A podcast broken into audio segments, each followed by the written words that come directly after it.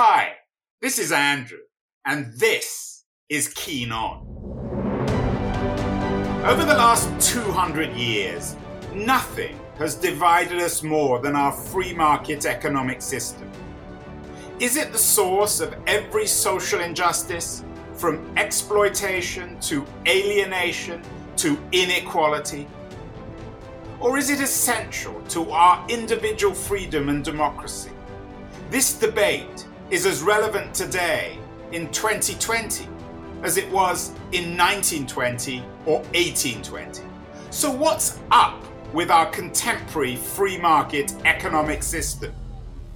How do we fix capitalism? So, if there is a, a father of Silicon Valley reporters the original journalist, the guy who discovered, perhaps in some ways even invented Silicon Valley. It's a fellow called Mike Malone. He's a long, long time uh, reporter, journalist, academic, writer. Mike, I, I don't want to ask how old you are, but you've been doing this a long time, right? I've been doing this a long time. I just turned 66. I started when I was 25. Were you the original tech reporter in Silicon Valley, or was there anyone before you? Well, there were a couple people in the trade press, but for the general press, I was probably, I'm pretty sure I was the first daily technology reporter in the world.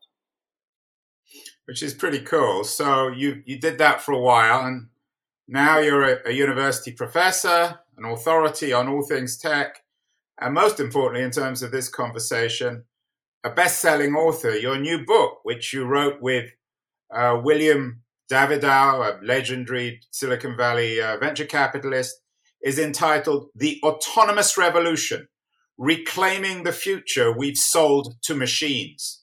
Pretty dramatic title, Mike. What's going on with the autonomous revolution? Well, quite a bit actually. Uh, the reason Bill and I wrote this book, we wrote we wrote a book 25 years ago together called the virtual corporation. And it was a big bestseller and it was cover of Business Week and all that stuff. And it, it put that term into the language. And what happened then was we were looking around and thinking, you know, everything's starting to get digitized. And we, we were just seeing the birth of the internet and thought this is going to change completely the way businesses operate forever.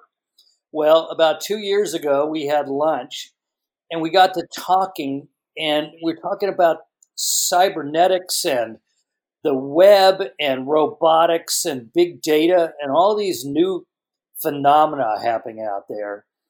And we said, you know, everyone's saying this is the third or the fourth industrial revolution. But we don't agree with that. If you extrapolate out from what we're seeing, something far more profound is happening to us and it's going to be unlike anything in, in the live the memories of anybody alive. And in fact, the more you look at it, the more you realize this has only happened twice before in human history.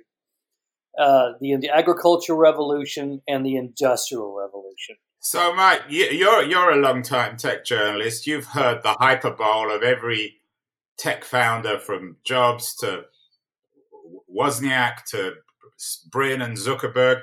Yep. And we heard this all too often before that this is the biggest thing ever to happen in human history, blah, blah, blah. And it's always yep. happening in Silicon Valley.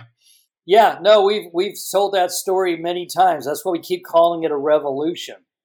Uh, the problem is those are transformative. Those are major evolutionary jumps that have taken place. The integrated circuit, the internet, that sort of thing.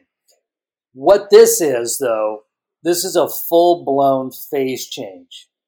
And to understand that, you can't just look back at 1958 with the integrated circuit or 47 with the transistor and say, ooh, things are going to change radically. Yeah, well, they're continuously changing radically right now thanks to Moore's Law. The question is do we have a complete historic discontinuity sitting right ahead of us?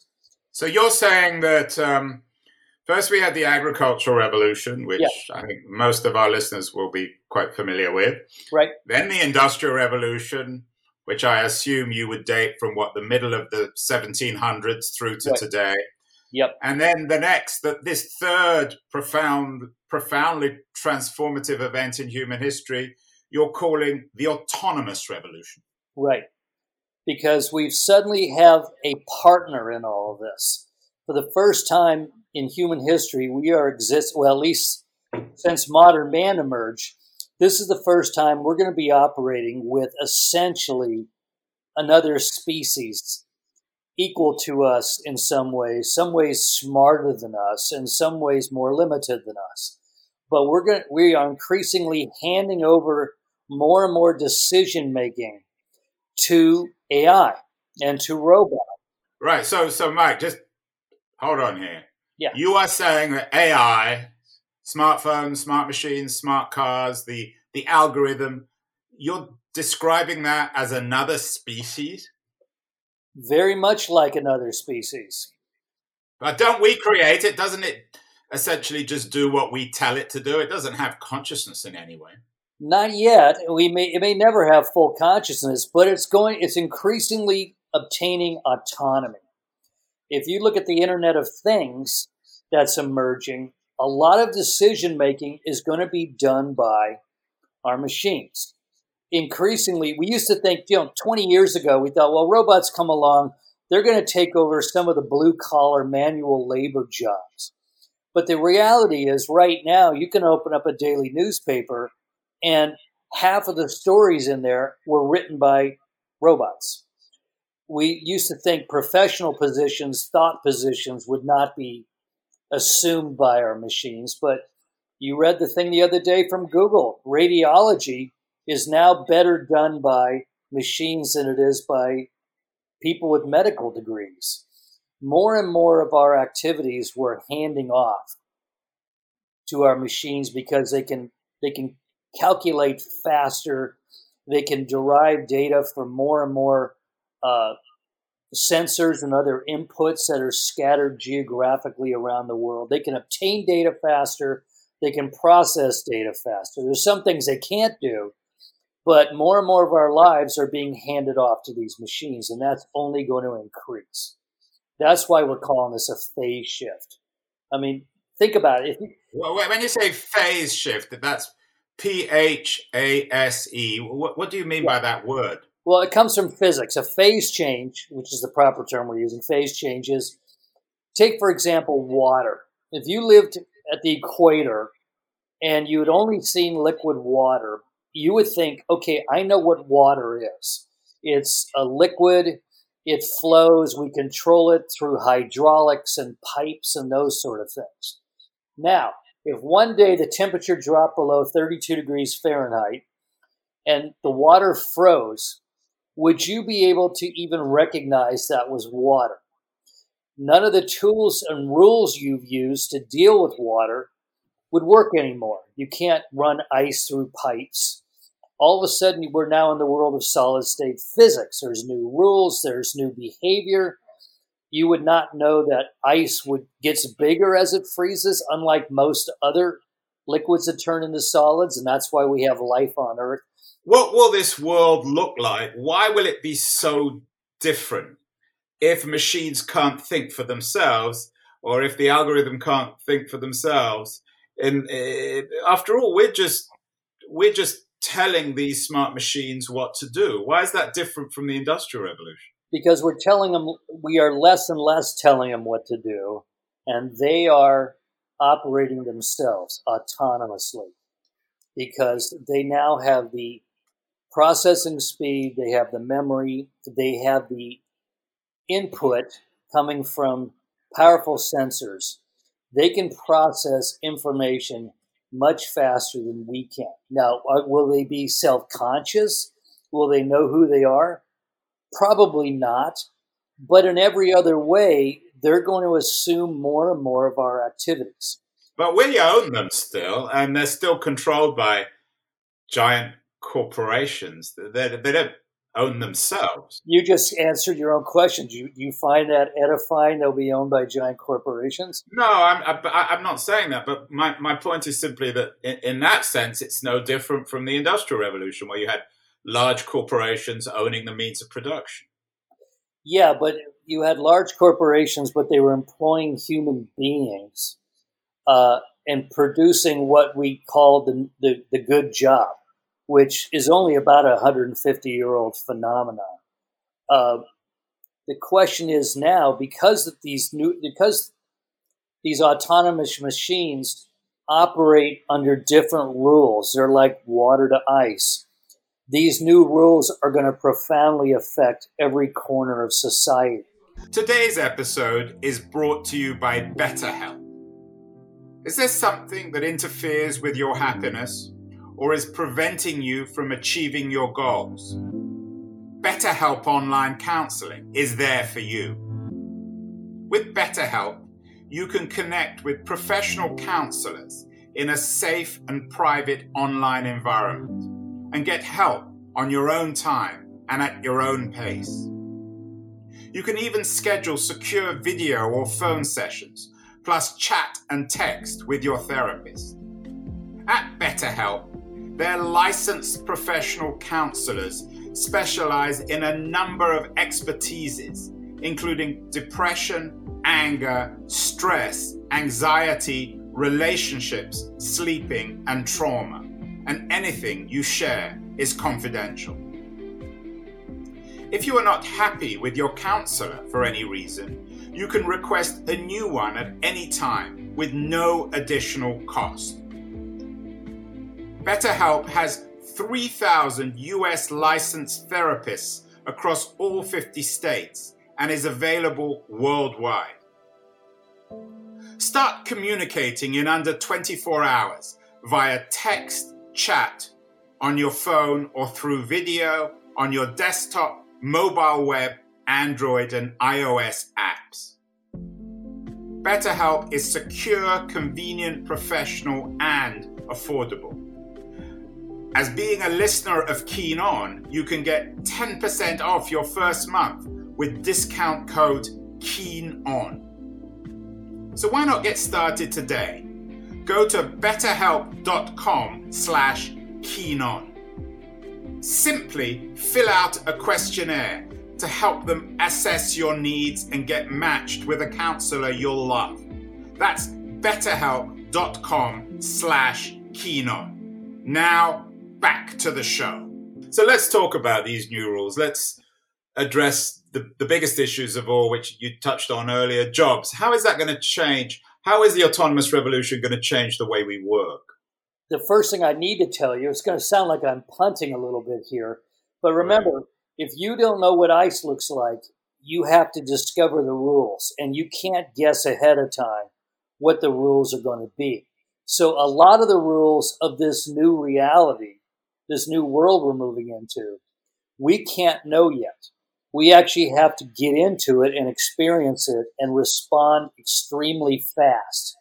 And the lesson of the agricultural revolution and the industrial revolution was that there was a lot of blood spilled. There was a lot of mess, uh, social disheaval, and everything else as people adapted to these and discovered these new rules.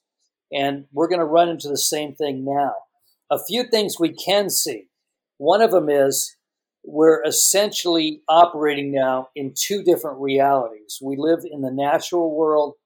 And if you look at the number of hours people spend every week on the internet, we're operating almost as much now in cyberspace. And those two places have very different rules.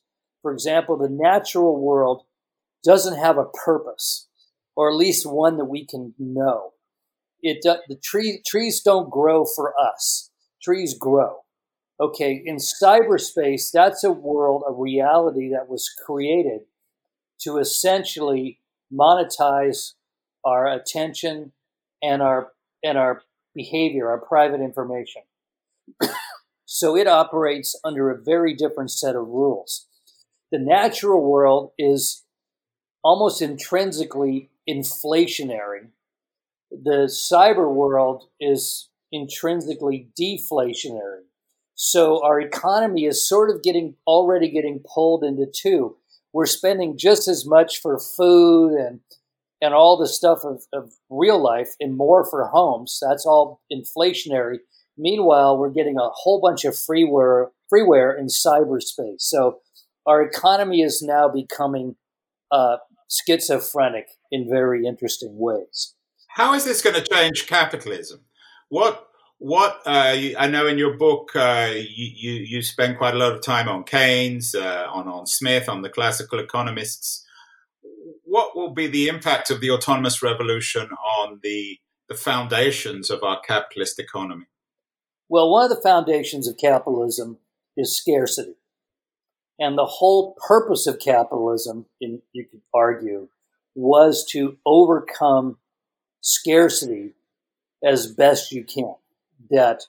And one of the achievements of capitalism over the last couple hundred years since Adam Smith is we don't have as many famines now. Uh, the calorie calorie consumption of the average person in the world is much greater than before. We've increased a fair amount of wealth, and capital has been used to drive things like mining and you know developing more and more efficient machines and health and all of that. So scarcity has been the driving system of capitalism, and where capitalism has failed, uh, socialism has come in and said, okay, yeah, there's a lot of rewards from capitalism, but it hasn't been equally distributed. So let's develop another system that distributes this more fairly. Now, arguably, in a world with autonomous machines doing an enormous amount of our work for us, we're maybe moving into an era in which scarcity stops being a major problem. That we can get what we need, that we can get food and we can get entertainment, we can get education, we can get all these things very inexpensively. So scarcity doesn't become the driving force. But Mike, aren't there? I understand what you're saying, but in the digital age, aren't there new kinds of scarcity, attention, trust, in particular, in the early part of the 21st century, which didn't seem to exist as much in the in in the oh yeah the analog industrial age. Oh yeah, and, and and privacy and liberty, right? And all of those things they become the, they become the new valuable commodities. And that's where the battles are going to take place, not on goods and services. And we can see that starting to emerge. And we have no rules on, or even a methodology for how we deal with that. We're still, we're still operating under kind of a market system. That's why, you know, freeware has become so ubiquitous on the web now. And it's in many ways a very pernicious thing because uh, apps and everything else that are free, we go, well, that's great. We get it for nothing. But hidden in that is the fact that we are actually selling ourselves in order to get that freeware. We're, you know, you buy that pack of chewing gum now and it, it ends up on 2,000 servers around the world within three months. Mike, you're, you're suggesting that we're in a, a kind of uh, a, a historical no man's land between two worlds the industrial world uh, yeah. and the world of uh, the autonomous revolution. Who, apart from you and you and, and, and Bill Davidow, who else is making sense of it, particularly politically? Are there people who are getting this, who are creating new parties, new movements, new ideologies? You know, not yet. I mean, I, I've been in this situation before where you get you get a little bit ahead of the curve and you're sort of out there alone, but then the world catches up pretty quickly. And I think what we're seeing is we're seeing certain themes emerging culturally that haven't haven't aggregated yet. They haven't gelled yet as a political movement. But I I think a lot of the the major forces we're seeing at work for example, in the Democratic Party right now, the shift, the the amount of uh, number of candidates that have gone quite left on this, and they're grasping for. There's a sense that something's not right, that the world doesn't seem to be as explicable as it was just a few years ago, and I think that that chaotic force is our sense that a lot of this stuff is we don't know what it is, but it's something's emerging out there and something big. And I, I, I draw the analogy: if you were a if you were a goat herder uh, in 3000 BC, and you're driving your goats in the Levant, and you come over a hill, and sitting there is the first city. There's Jericho. You literally have no idea what you're looking at. You know that's your ice, right? That's the ice you describe. Yes, you you know there's something incredible there, but you you don't know if it's even full of human beings. You just see these buildings, and then you notice there's people scurrying around, and you walk into the city, and there's shops, and you've never seen a shop before. There's all this abundance. There's all this behavior. There's people that just do bureaucratic work. It is so alien to you. It's as if you landed on another planet. What do you have to see? Uh, I, I get that metaphor, and it's a very powerful one. But um, would it be for someone to go on the internet to see a self-driving car, to see one of these automated uh, robots in factories? What is the the vision that would be so stunning today? The vision would be so stunning today is you probably find yourself in the course of a day passing the Turing test a hundred times that you would be dealing, you would realize that you are dealing all day long with individuals, but you don't know if they're real or not real. And you would probably the mo- the scary phenomena. Blade, so it's Blade Runner, really. The yeah. world of Blade Runner come to real, becoming real. It's science fiction. But another one, another thing that might a terrifying turn might be that you got you you graduate from college and you discover not only can you not get a job, but it's very likely you will never get a job your entire life. And we call these we call this ZEVs, zero economic value citizens. And you could have a PhD in something, but the machine autonomous machines are already doing a better job than you. You will never get you will never catch up with them because thanks to moore's law they're getting more powerful every couple of years. Well you're pretty much stuck with the iq you have.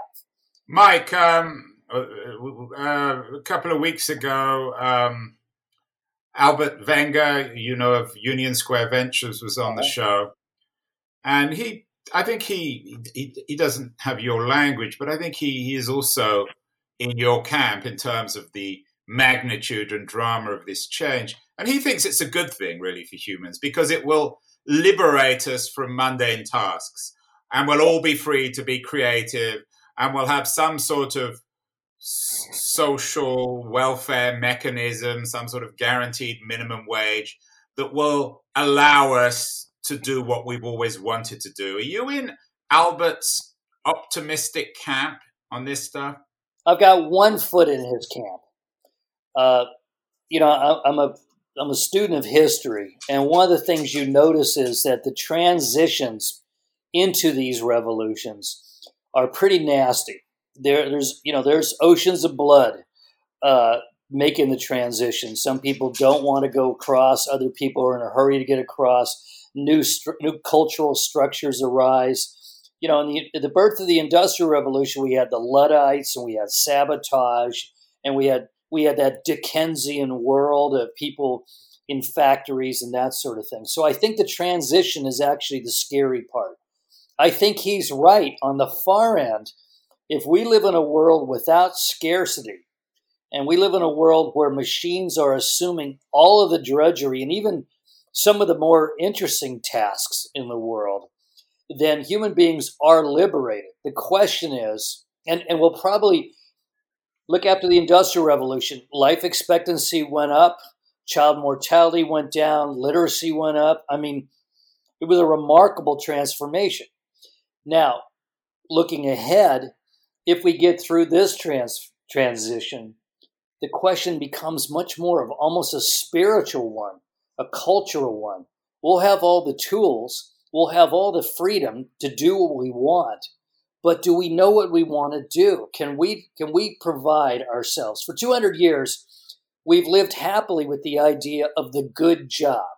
You know, it's moderately rewarding, you know, it takes up our day, it gives a purpose to our life. There's a bit of drudgery in it, but we get to retire, we get a pension. That's the good job, and it's going away. If we're free to do anything we want, what do we want to do? How will we spend our days to make them fulfilling so that we can be 80 years old and look back on our lives and say, I did something important. I did something valuable. Or do we or do we resort to revert to hedonism or do we re, we uh, to anime where we just sit there and play video games or if we have my sense is we're going to have a lot less disposable income. Uh, but we won't need most much money because at the very minimum we'll probably have a guaranteed annual income. We'll be sitting in a, a free apartment looking at a wall-sized tv flying our you know rented drone over petra or something. And um, we'll have all of these you know bread and circuses but will they fulfill us? Will we feel like our life is worthy well, you, you, you use your own ex- your, your own life. I know you're a you're a, a, very dedicated family man. You have how many sons do you have? Two. Do you have a couple of sons? You you've spent your life writing, often as a freelancer. You've had jobs yourself. Yeah. Uh, are, are, there um, are there is there stuff from your life that can be used as a, an example for how to live in the future? Yeah, I, I, no one's ever asked me that, but yeah, I'm sort of living that life. Uh, part of it is you have to find fulfillment in other things. One of them is, you know, I'm, I'm producing works of art in a sense, books. So that's fulfilling. You know, my name's on the front of the book. So I've created this thing that'll probably outlast me. It takes a lot of discipline, as you know, to be a freelancer it's real easy to get distracted and sit there and watch TV all day or, you know, find a book you like instead of actually pressing yourself forward to create stuff. Uh, you have to really manage money carefully. Uh, you have to keep your name out there. I mean, it's kind of a glimpse of where we may be going. That's, I mean, that's literally as much as I can tell you. I mean, that's a very great, that's a terrific question because in a sense, in California, at least, here we're both here in California. California is trying to act like Canute and hold back the tide, you know, by by making freelancing almost illegal. Uh, and my sense is the future is freelancing. Uh, it's there's not going to be that many people with full time jobs. So we're all going to be members of not the proletariat but the precariat. Yeah, yeah, uh, and, and I think and I think there's even the potential that you can decide not to do anything, uh, and live and live a moderately you know healthy, successful life. But I don't know. I we're going to find out the limits of human beings in terms of how we define ourselves. Uh, the, the the idea of a job is only 200 years old, and before that, you you worked you were part of the family on the farm and that had its own rewards. And we don't really have an understanding of what the internal uh, existential award, rewards are going to be in a world where machines are doing most of the work.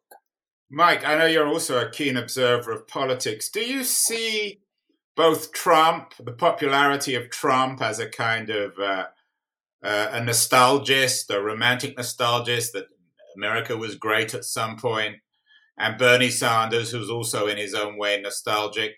Are these symptoms of these two guys, Trump and Sanders, are these symptoms of the the birth of this new order? They don't get the future, but they're certainly reacting um, to these profoundly traumatic changes. Yeah, I think you know the, the rise of populism in the country over the last few years. I think has been driven by this sort of underlying sense of unease uh, that that the world seems to be going, our lives seem to be going a little bit crazier and more unpredictable, and so these are sort of rear guard movements to try to restore what we think has been lost. And you know they're moderately successful, but I don't think you know we have we have record you know employment and all these other things going on. The economy's at, at record level. I just don't think, you know, companies have. I've covered companies now for forty years, and oftentimes industries are the most successful and the most profitable. Take newspapers right before they go off the cliff. And my sense is we're enjoying kind of a a thermidor, uh, to use a French Revolution phrase, right mm. now. That we're kind of enjoying a brief interval of good times, but I think we're not far from going back to where we were ten years ago with record high unemployment and more and more people leaving the workforce. Uh, I think ahead of us is uh, most of us leaving the workforce and not voluntarily. Finally, Mike, um, now whether or not this is really this autonomous revolution you're describing in the new book, whether or not it's really as big a deal as the industrial, uh, the industrial or the agricultural revolution, there's no doubt that it is a, a, a massively important moment in human history. You've had a you've had a front row seat on this digital revolution. As you suggested, you were perhaps the first full time tech reporter. You've been doing this for 40 years. You've been watching the evolution of Silicon Valley, its ups, its downs. What have you most learned in your life from observing the autonomous revolution. How would you summarize this experience? Because you've seen probably more and met more of the architects of this revolution than anybody. Yeah, I think I've basically met them all. Uh, I, I, go back even further than the beginning of my reporting days. I went to elementary school with Steve Jobs. Uh, David Packard wrote my college. Was, jo- was Jobs as awful as everyone says he was? Oh yeah, uh, uh, but, you know, Steve Jobs basically found himself a genius and manipulated him to do great things. And you can say all you want about how difficult the guy was, and he was truly a difficult human being. But look what he did. And he, eh, when he got sick, he changed into a different person. And those 10 years at the beginning of this century uh, where he, you know, Apple introduced one gigantic industry creating product after another.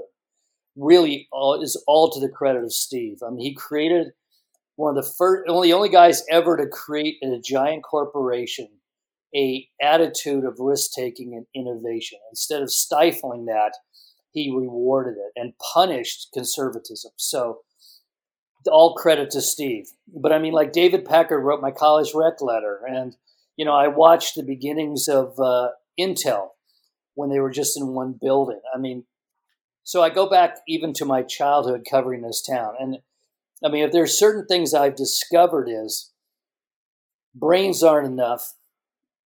You know, character really does count more than intelligence, and my sense is in the years to come character is going to become much more important than brains because we're we're never going to match the brains of our machines again. So it comes down to what kind of person you are and what kind of character you have. The second thing is I'm a true believer in entrepreneurship. Entrepreneurs are the most interesting people and the most important people in our society.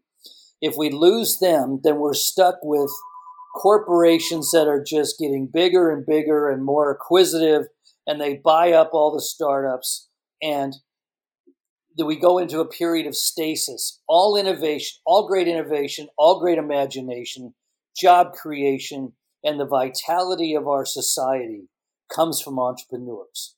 And the problem with entrepreneurs is they have no voice in our economy, in our society we only hear about them when their company turns a billion dollars, you know.